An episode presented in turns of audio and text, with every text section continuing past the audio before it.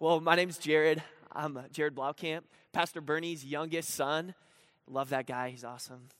Um, and I'm bringing the word for you guys tonight. I'm super pumped, super, super pumped.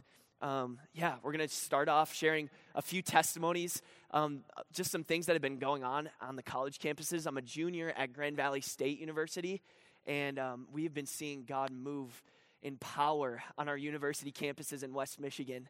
And so we're going to start off with some testimonies, and then we're actually going to do a brief overview of the Welsh revival, and specifically one man who played a, a pivotal point in start in carrying out that revival.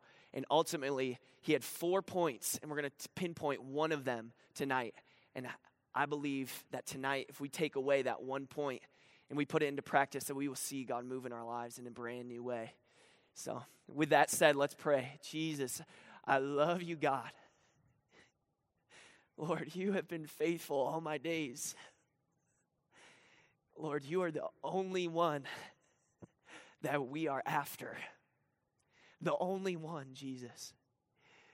Lord, take away the stage, Father. Take away all the lights, Lord, and you still remain. Lord, heaven and earth will pass away, but your word will stand forever. And Lord, help us to stand even after all we've done to stand. Jesus, open up our hearts to receive something from you tonight, Lord, because we need you now more than ever. Lord, we don't want to pretend like we can do this on our own, Jesus, because we can't. We fall miles and miles and miles short. But you are enough. We love you, God. We praise you. We give you the honor that you deserve. In Jesus' name. Amen. Amen, amen, amen. So, like I said, I'm a part of a campus ministry at Grand Valley, and it's called Met by Love.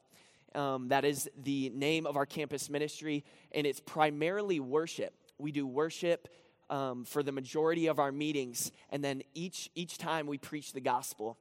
Um, and so we do that three three weeks out of the month, but every fourth week all of the college campuses that have Met by Love expressions all come together and for a one worship night, and we call that a unity gathering. And so this this month's unity gathering was actually two nights ago, and we met at Calvary Church on the East Beltline, and we saw hundreds and hundreds of college students come and, and praise the living God. And his at Met by Love, we believe that his presence changes lives and that's exactly what happened. And so our leadership team felt like there was three responses that we needed to kind of go for in the night. And so they opened it up for people to get saved and we had a number of people give their lives to jesus the first time or rededicate their lives to the lord. And then we had opened up another section for confession of habitual sin and then we opened up another section for baptisms.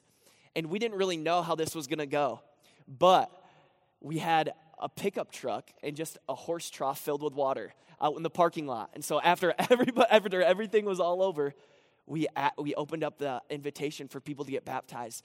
And around 16 people chose to follow the Lord in baptism on Monday night.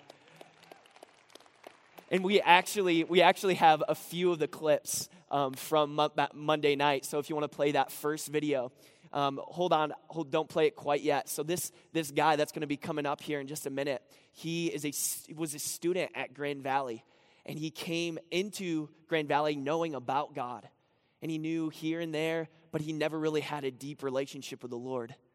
And all of a sudden, this something shifted in his heart about a month and a half ago, and he said, "I've never I've been baptized."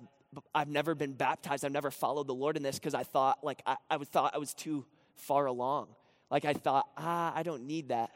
But now he's following the Lord and he's actually serving with us in our campus ministry now. And so this is him. This is his baptism video from Monday night. And you can kind of see.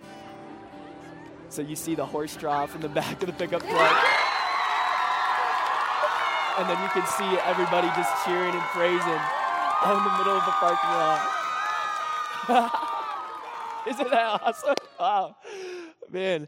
And then uh, after, so after that, we, in the parking lot, we just lifted up the praise of Jesus. And that's that next video that we sing.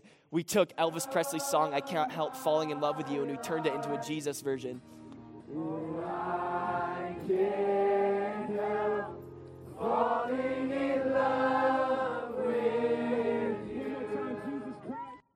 This is, these are university camp stu- university students in our state.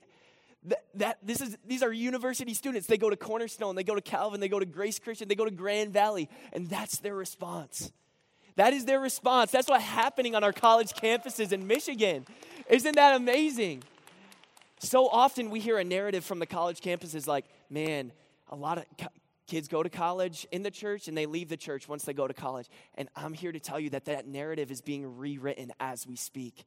There's, there's a movement of college students that's raising up on our university campuses, and they are wild and they are all about the gospel. They are all about Jesus and they're all about sharing him and making his love known. So, can we give Jesus just a hand clap for that? That is so good. Come on. Come on, come on. Yes, this is so good. So I just wanted to share those testimonies about like, man, just at the front end, just to give, just to worship the Lord through our testimony. You know, the Bible says that the testimony of Jesus is the spirit of prophecy. And when we when we share those kind of testimonies, it's like, man, there's a prophecy attached to it. That's there's a testimony means do it again. And so I share that to say, man, Lord, let's do it again, do it again, do it again. Awesome. So I kind of want to start off tonight sharing a story about one man. This man's name was Evan Roberts. He was alive in the late 19th century and beginning of the 20th century. He was a coal miner. No theological background, no ministry training, but he had a burden on his heart. He was looking around at the churches and he was saying, Man, there's, there's not a fire. Where's the fire? You know what he did? He got on his knees. He started crying out to Jesus Lord, could this change? He started dreaming, Lord, could this change? Could this change? Could this change? Lord, send your spirit, send your spirit, send your spirit. Evan Roberts. We got some pictures of him up, up on the screen here. Just a simple man, 26 years old. One night, as he was praying, the Lord places these four pillars on his heart. He drops these four preaching points and he says, Evan, I need you to go to your hometown, the people that you are familiar with, and I need you to preach these four points. Number one, confess all known sin. Number two, deal with and get rid of any doubtful character in your life. Number three, obey the Holy Spirit instantly and completely. Number four, make your confession of Christ public. So, these four simple points, these four simple points you know what he did? He went. It was simple. Simple. But that's what the Lord told him to do, and he went. And he started preaching and praying. He'd go to prayer nights. And some of these prayer nights, he would legit he would seriously just be bent over the pew in front of him under the power of God. He didn't say a word in preaching. He didn't say a word in preaching. He was just bent over in the power of God. Other times, they gave him the pulpit and he would come up and he'd preach the word and he'd preach these four points. And through this one man's obedience, all of a sudden he started seeing people get saved. He started seeing these young people get the fire of the Holy Spirit and make their, their confession of Christ public and then one became two, and those two became four, and those four became eight. And all of a sudden, across the whole country of Wales, in the beginning of the 20th century, century, century, a revival was breaking out. This is, this is a, a statistic of the Welsh revival. Approximately 70,000 people came to know Christ in the first two months of the Welsh revival. And it has today been known as one of the largest revivals in history. But where did it stem from? It stemmed from these four points. It stemmed from one man not in the ministry on his knees praying. And today I wonder if a similar thing could be birthed in our day and age. You don't need a ministry degree. You don't need a pulpit. You don't need a state. But all you need is some a, a position on your knees. So today we're going to zero in on one of these four points. You see, the four points it says confess all sin, deal with and get rid of any undoubtful, obey the Holy Spirit instantly and completely, and make your confession of Christ. What's the theme through all of those? It's confession. Confession. And every single move of God, small, small, small, small, or great, great, great, is built on the foundation of confession and repentance. It's built on the foundation of confession and repentance. So let's take a look. Like, let's take a look throughout the Bible. We can see, we can see that these four points, he didn't just come out of these out of nowhere. Like they're biblically based. We can see in Second Chronicles, Second Chronicles 29, Hezekiah comes up and he just is starting to be king, and he carries a burden for the nation of Israel to turn back to the Lord. And this is what it says in Second Chronicles 29, verse 5 through 7. And he, as Hezekiah said to them, Hear me, Levites. Now consecrate yourselves and consecrate the house of the Lord, the God of your fathers, and carry out the filth from the holy place. For our fathers have been unfaithful and have done what was evil in the sight of the Lord. They have forsaken him and turned away their faces from the habitation of the Lord and turned their backs. They also shut the doors of the vestibule and put out the lamps and have not burned incense or burnt offerings in the holy place to the God of Israel. What did Hezekiah do? He brought everyone together and he confessed the sin of his fathers. He confessed. And the rest of Second Chronicles goes on to say that the whole nation of Israel was cut to the heart. And they entered back into a covenant with the Lord after they had forsaken him for so many years. They opened back up the temple and instituted the laws and ordinances that God had set out before him. But where did it start?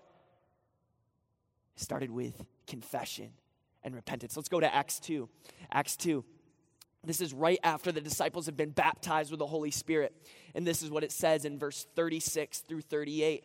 It says, Let all the house of Israel, this is Peter speaking, let all the house of Israel therefore know for certain that God has made him, Jesus, both Lord and Christ, this Jesus whom you crucified.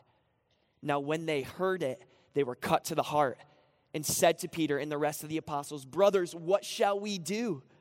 And Peter said to them, Repent and be baptized, every one of you, in the name of Jesus Christ for the, for the forgiveness of your sins, and you'll receive the gift of the Holy Spirit.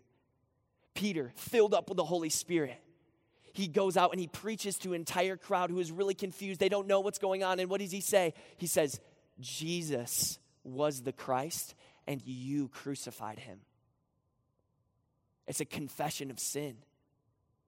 And then what, is, what does he say? The people come to him and they say, Well, we realize that we've sinned. What do we do? And Peter says, Repent and receive the gift of the Holy Spirit. Confession and repentance. And it says that day, a little bit later in Acts 2, it says that 3,000 people got saved that very day. There's no move of God without confession and repentance. There's no move of God. So, why are we talking about confession and repentance? It's, it's, it's a big deal because every single move of God is built upon it. People, Peter called out the sins of the people, Hezekiah called out the sins of the people, and confession is what I really want to zero in on tonight confession and repentance. And sometimes c- confession can carry kind of like a bad connotation. Some of us, like, we might be cringing right now, like, oh, confession, like, ah, that makes me so nervous. But so, what is the big deal with compre- confession?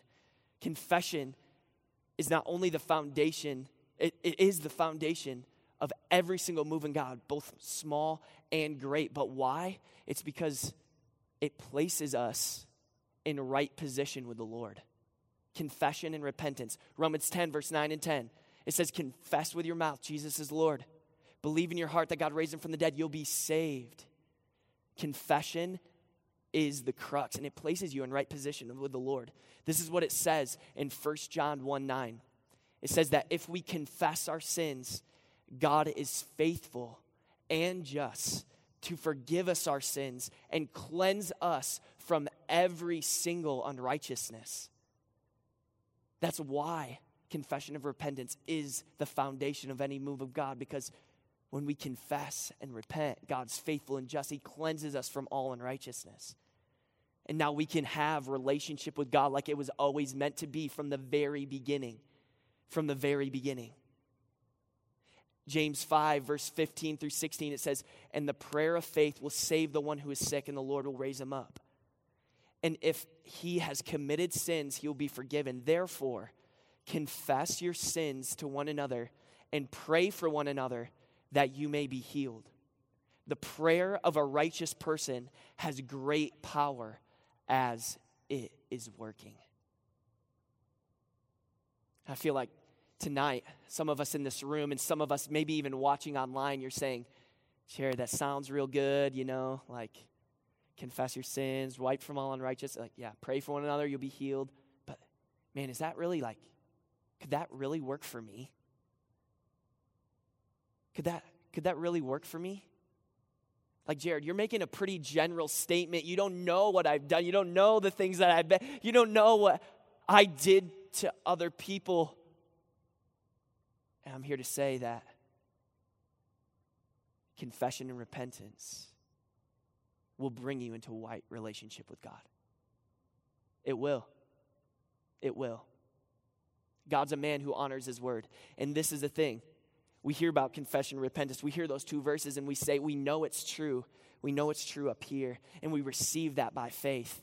But God has actually given us an example in His Word of just how far reaching His forgiveness is. And this example, we're going to go through in the next few minutes here. It's the example of David. How many of you guys know David? Raise your hand. David, man after God's own heart, right? But just as he was famous for being a man after God's own heart, he's also infamous for his big mistake. And maybe maybe you're new to church, maybe you're online, maybe you've never really you're not familiar with the Bible, but we're going to get into the big mistake that G, that David made. In 2 Samuel verse 1 through 2, it outlines what David's sin was. It outlines what he kind of did here. It says, In the spring of the year, the time when kings go out to battle, David sent Joab and his servants with him and all Israel. And they ravaged the Ammonites and besieged Rabbah, but David remained at Jerusalem. And it happened one late afternoon when David arose from his couch. He was walking on the roof of the king's house and he saw from the roof a woman bathing, and that woman was very beautiful. And some of us know the story, but if, you, if you're not familiar with the story, it goes on to say that David, he, he, calls, he calls for this woman to be brought into his house. And he sleeps with her. He commits adultery. This, this woman was married. He commits adultery before the Lord. But not only that, when, when David finds out that this woman is, is pregnant with his son, he tries to cover it up. And so he tries to get her husband to come back from battle and to, to sleep with his wife, but he wouldn't do it. He wouldn't dishonor his countrymen like that. David was caught in sin and he had nowhere to turn. And in an exasperating decision, he orders Bathsheba's husband to be the front lines in the war. And he actually orders that the rest of the men would withdraw from him and leave him by himself so that he would get killed. This, is, this was David, the man after God's own heart, just committed adultery, just ordered one of his soldiers to be killed. Murder and adultery. That, that was David. That was David. But what, is, what does David do? In 2 Samuel, verse 12, we see another person enter into the story, and this, this na- guy's name is Nathan the prophet. And Nathan, he tells a story, and through this story, he basically outlines David's sin. He says, Imagine that a rich man has a whole flock of sheep, and he leads them out, and he has a great abundance, but there's another poor man who only has one. And the poor man, he says, Nathan the prophet tells him this parable basically that's saying that the, the rich man killed the other guy and then brought the sheep into his own fold. And David responds, he's like, That's not right. That guy should be killed. And David, Nathan turns it on him. He goes, Dude, that's you. That's you, man. You had all the wealth, all the kings, and all of this. And you chose to take something that wasn't yours. You chose to commit adultery and then to murder on top of it. David was confronted with his sin. He was confronted with his sin. And then in 2 Samuel 12, verse 13, David said to Nathan, I have sinned against the Lord. And Nathan said to David, The Lord also has put away your sin. You shall not die. David, he was confronted with his sin, but what did he do? He confessed it. He was confronted by Nathan, but he confessed. He says, I've sinned against the Lord. And Nathan's response to him was, Your sins are forgiven. You shall not die. And David's confession lead it, led into repentance. And this is ultimately what David writes after his encounter with Nathan. It says in Psalms 51, this is the psalm that David wrote right after his confrontation with Nathan. Nathan. In verse 1, David cries out to the Lord. He says, Have mercy on me, O God, according to your steadfast love, according to your abundant mercy, blot out my transgressions. And then Psalms 51, verse 9 says, Hide your face from my sins and blot out all of my iniquities. Now, I want you to, I want everyone to say this after me say, blot out. Remember that, blot out. David's, David's heart is ravaged. He's, he's repentant and he turns from the Lord. So then, what's the resolution to all of this? The resolution, so David was supposed to be with his army in, in Rabbah. He was supposed to be with his army fighting, and this was the resolution of David's army. It says in 2 Samuel, verse 12, 29 through 30, it says, So David gathered all the people together and went to Rabbah and fought against it and took it. And the crown of, the, of their king, and he took the crown of their king from his head. The weight of it was a talent of gold, and in it was a precious stone, and it was placed on David's head. And he brought out the spoil of the city a very great amount. So David repented, and guess what? The people of Israel, they still succeeded. They still succeeded. Now, that was 2 Samuel, verse 11 through 12. So I'm going to give you a little bit of context here, but 2 Samuel was written before the nation of Israel was exiled to Babylon. That's like one of the cruxes in the Bible, crux of the New Testament. It's been prophesied for a while that the nation of Israel, because of their unfaithfulness to the Lord, would be exiled to Babylon. So, 2 Samuel, the story we just read about with David and Bathsheba, was written before the exile. And then, if you if you flip through your Bible, I don't know if you guys have noticed this, but there's a lot of repeats. There's a lot of repeated stories in the Bible, right? You go first, first Samuel, second Samuel, first Kings, second Kings, and then you go Chronicles, First and Second Chronicles. And if you read them, you're like, these, they're the same stories. Like, why are they in here twice? It makes no sense. But if you have a little context, First, first and Second Samuel, First and Second Kings, they're all written before the exile. But Chronicles was written after the exile to Babylon. So what was God saying? Like, why did he institute another set of the same stories? He wanted his people to know that I haven't forgotten about you. You're still my people. Even though you turned away from me, even though I sent you into exile from Babylon, you're still mine. And I'm going to repeat these stories. So, 1st and 2nd Samuel, it was before the exile. Second, 1st and 2nd Chronicles was after the exile. And in between, in between these two accounts, we find Psalms 51, which is that, that prayer that David prays, which he says, he says, blot out my transgressions. So that's the context. Now, thank you for following with me. We're going to put it all together. Are you ready? Why, why are we talking about all this context? So, if we look side by side at the two accounts of David's life, the one written before the exile, before David had prayed his prayer of repentance, right?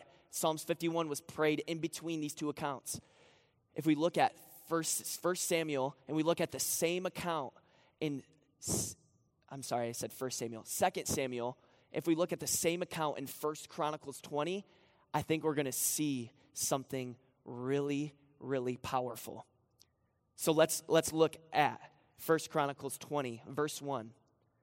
In the spring of the year, when the kings go out to battle, Joab led out the army and ravaged the country of the Ammonites and came and besieged Rabbah. But David remained at Jerusalem, right? That sounds similar, right? Same thing that we just read in 2 Samuel 11, right? At the times when kings go out to war, but David stayed in Jerusalem. But watch how the rest of the verse continues. And, and Joab struck down Rabbah and overthrew it. Wait, aren't, aren't we missing something there? Uh, could we go back to could we go back to first second samuel verse 11 or chapter 11 let's go back let's see what what are we missing there in verse 1 and 2 it says 2 samuel 11 verse 1 and 2 it says in the spring of the year when kings go out to battle david sent joab and the servants with him and all israel they ravaged the ammonites besieged rabbah okay that's all the same but david remained at jerusalem okay great and then verse 2 it says it happened late one afternoon when David arose. Wait, that's not in there in Second Chronicles, is it? It's not in there. Where did where did it go? Let's let's continue on. Let's continue reading. And so in 2 Samuel 12 verse 29 through 30, we can see we can see the end to the story. Now we see the end of the story in 2 Samuel 12, verse 29 through 30. It says, So David gathered all the people together and went to Rabbah and fought it and took it. And he took the crown from the head, right? We just read this. And the weight of its talent was a talent of gold. In it was a precious stone, and it was placed on David's head. And he brought out the spoil of the city, a very great amount. So, he brought, he brought the the city out. And so David, that, that was the way the story ended. So let's look, take a look at the way Second Chronicle or First Chronicles ended as well, and we can see that in First Chronicles twenty, verse two and three. So, and Joab struck it and Rabbah and overthrew it. So this is how the rest of Second, First Chronicles twenty continues. It says in verse two and three. It says that in First Chronicles twenty it says, and this is from the New King James, it says, and happened in the spring of the year, in verse 2 and 3, it says, Then David took the king's crown from his head and found it to weigh a talent of gold, and there were precious stones in it. And he set it on David's head. Also, he brought out the spoil of the city in great abundance. And then if we put up, we could put up again 2 Samuel 12, the ending of the story. So this is the end after David has messed up with Bathsheba, after he's confessed and repented to Nathan. This is the end. It says in 1 Samuel 12, the end of 1 Samuel 12, verse 29 and 30, it says that says that so David gathered all the people together and went to Rabbah and fought against it and took it. And he took the crown of their king from his head, and the weight of it was a talent of gold.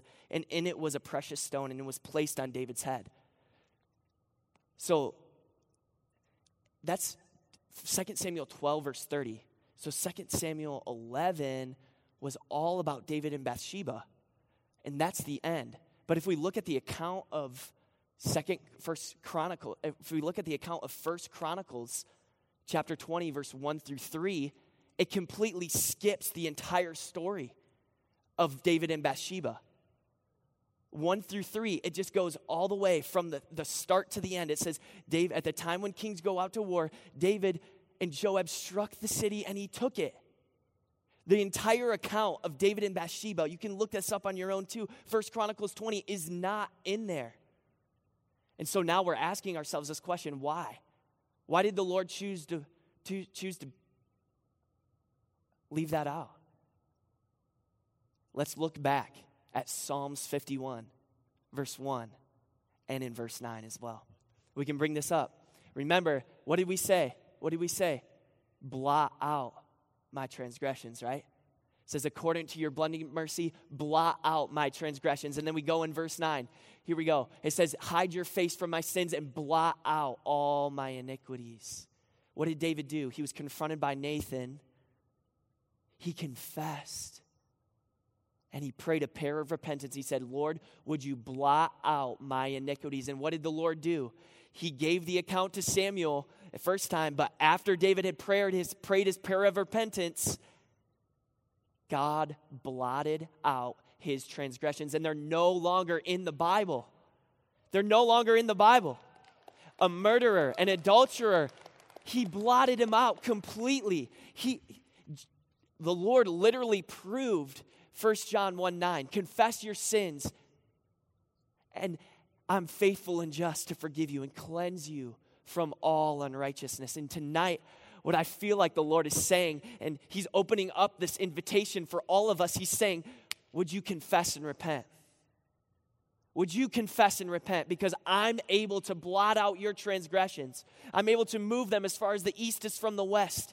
And your, your transgressions might carry a long history. You know, you might have them, you might have them written down in a book like David did, but the Lord said, Hey, when I give it again, it won't be included because I blotted out my sin. Jesus, Jesus' sacrifice for you was enough. It doesn't matter what you've done.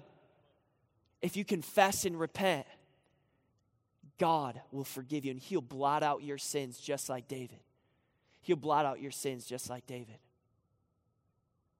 And so I want to open up this opportunity tonight as we get closing. I want to open up this opportunity. Maybe you're here. Maybe you're watching online right now.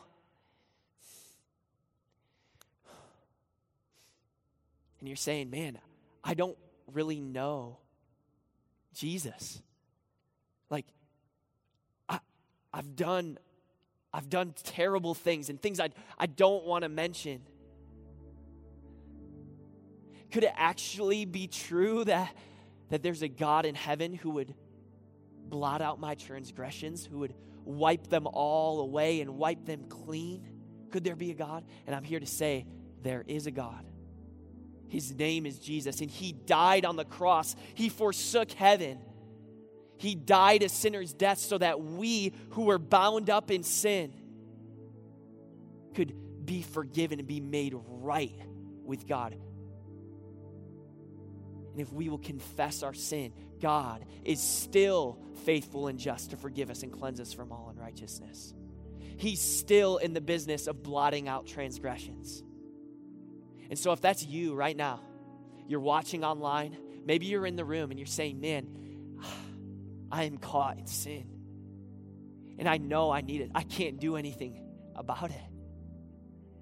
I know I need a Savior, and I want to receive the gift of salvation that Jesus has purchased for me. I want to confess and repent so that I can be made right with God with everybody's head bowed and eyes closed. If that's you in the room, or if you watching online, you're saying, man, I need to get right with God. I'm not right now, but I need to be.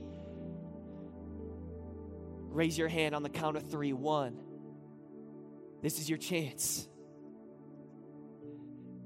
Two. You can feel it. Don't turn away. Three. If that's you right now, raise your hand. Raise your hand in this room. Come on. Thank you, Jesus. Thank you, Jesus. There's one, there's two. Come on. Thank you, Jesus. Thank you, Jesus. Let us know online if you're making this decision for yourself. Thank you, Jesus. Thank you, Father God. Everyone who calls on the name of the Lord will be saved. Would you call on him right now? Would you call on him right now? Thank you, Jesus. Thank you, Father. Thank you, Lord. You're so good, Jesus. You are so good. All right, with everybody's head bowed still and eyes closed still, you can put your hands down.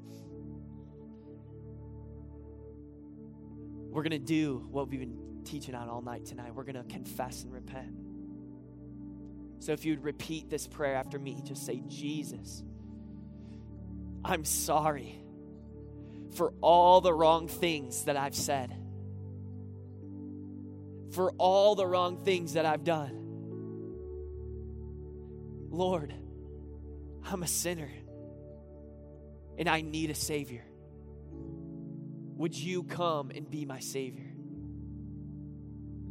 I confess you as Lord of my life. And I believe that you rose from the dead. And I want to live for you for the rest of my life. Holy Spirit, would you help me walk this walk? In Jesus' mighty name. Amen. Amen. Amen. Amen. One second. And then, come on. That is amazing. Like people in this room literally passed from death to life. People in this room came in not right with God, and now they're right standing with God. They're headed to hell. Now they're headed into heaven. They're on their way to heaven. That is something to celebrate. Come on, that is so good. Thank you, everybody online who made that decision as well. That is the best decision you'll ever make in your life. And if you made that decision, would you please text yes to the number that is coming up on the screen there? We really, we really want to connect with you and walk with you in this new life that you have chosen to live. We are so excited for you. We are beyond excited for you.